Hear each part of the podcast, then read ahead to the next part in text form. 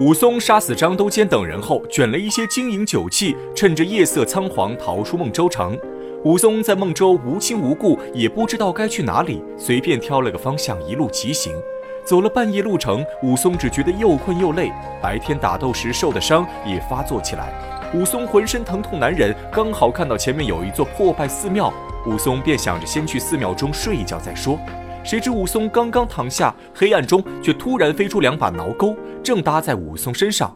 接着从寺庙外跳进两名壮汉，拿着一条绳索把武松捆了个结结实实。这一切都发生在电光火石间，武松根本来不及反应，已被对方制服。此时用挠钩的两名汉子也从黑暗中走出，四名壮汉在庙中仔细打量武松一番，看到武松体型壮硕，身材魁梧，四名壮汉乐得眉开眼笑。二话不说，拖着武松便走。武松本想挣扎一番，可他自飞云浦一战后，肚中低米未进，接着又去鸳鸯楼厮杀一番。此时的武松肚中空空，饥渴难耐，浑身没有半分力气，只能任人宰割。几人走不多时，来到一座草屋，这四名汉子把武松浑身衣服扒光，赤裸裸地绑在一根柱子上。武松抬头一看，周围环境，瞬间大惊失色。只见这屋子遍地血迹，在房梁上还挂着两条人腿。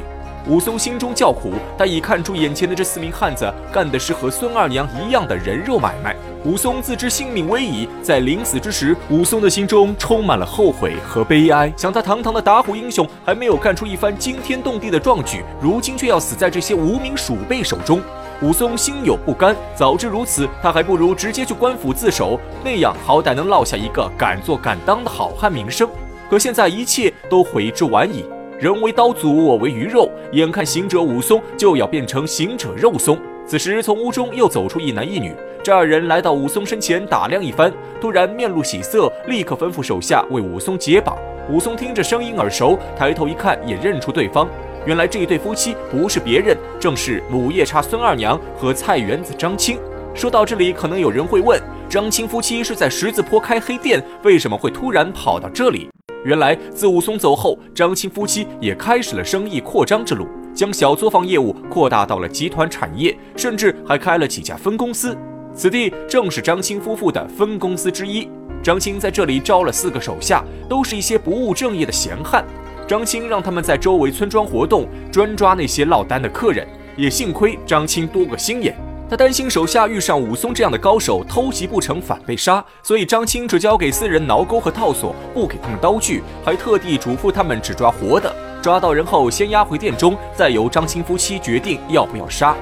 今日这四人赌博输光钱财，这才在深夜去路上蹲点，不成想正抓到武松，也是武松命不该绝。如果换成其他黑店，恐怕武松在今晚就真的要变成一坨肉松了。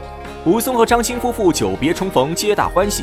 张青急忙让手下给武松解绑，然后设下酒宴款待武松。武松也把自己离开十字坡后的经历从头到尾说了一遍，只把张青夫妇听得唏嘘不已。武松自离开十字坡后杳无音信，他们还以为武松在孟州城内混得风生水起，忘了他们夫妻二人。谁成想武松是命途坎坷，九死一生。好在武松运气不错，兜兜转转，最后还是又回到了他们的黑店。张青夫妇陪着武松吃喝一顿，当晚就把武松安置在客房中，让他好好休息几天。再说孟州城中，此刻早已是天翻地覆，百姓天亮后发现张都监家死尸无数，立刻去县衙报官。知府自到任孟州，还从未发生过如此惊天大案。一听说武松杀了十几条人命，畏罪潜逃，知府又惊又怒，立刻发下海捕文书，悬赏三千贯钱捉拿武松。同时向周围村庄发下严令，挨家挨户搜查武松下落。而此时的武松正在孙二娘家居住。孙二娘自救下武松后，立刻派手下出门打听消息。得知官府倾尽全力搜捕武松后，张青夫妇急忙找来武松商议对策。张青觉得自己家中并不安全，武松躲在这里，迟早要被官府发现，因此他建议武松去二龙山投奔鲁智深和杨志。武松先前经过十字坡时，就曾听孙二娘说起过此事。只不过武松当时虽然是个自配囚犯，可他的内心还是想当个遵纪守法的良民。但今时不同往日，武松已经犯下人命官司，只要被官府抓住，必定难逃一死。武松现在真的是山穷水尽，走投无路，想来想去，也只有落草为寇，才能保全性命。想到此处，武松不再犹豫，直接答应下来。事不宜迟，张青立刻取出纸笔，给武松写了一封推荐信，让他去二龙山投奔鲁智深。武松接过书信后，刚要告辞离去，却被孙二娘拦下。这孙二娘是个细心之人，她听说现在外面到处都挂满了武松的通缉画像，担心武松一出门就会被人认出来，因此孙二娘想让武松换个造型。武松觉得孙二娘言之有理，便问孙二娘有何妙计。孙二娘直接说出自己的打算。原来孙二娘之前杀了一个过路的神秘头陀，这头陀虽然被孙二娘做成了包子，可他却留下一对雪花冰铁打造的戒刀，一百零八颗人顶骨树珠，其他还有头箍肚蝶，就连一身衣服都被孙二娘完整保存下来。孙二娘为什么会留这些东西？其实主要是因为这两口戒刀并非凡品。自神秘头陀死后，这两口戒刀似有灵性，每天半夜都会发出异响。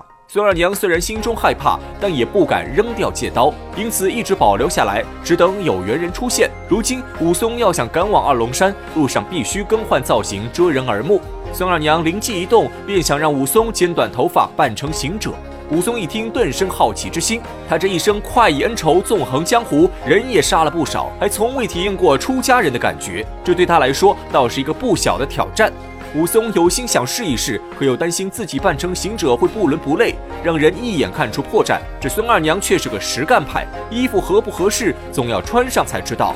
一看武松有意，孙二娘立刻回屋，拿出神秘头陀生前穿的衣服，直接给武松换上。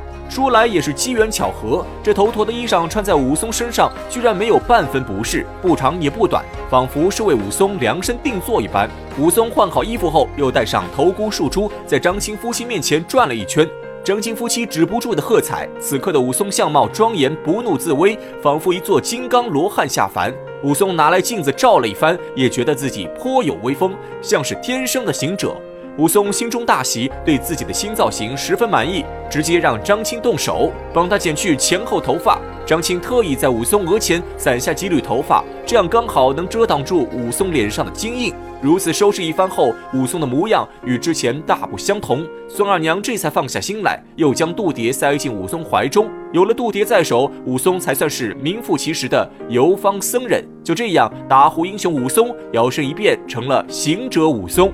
一切都收拾妥当后，武松再无顾虑，当下拜别张青夫妇，独自踏上前往二龙山之旅。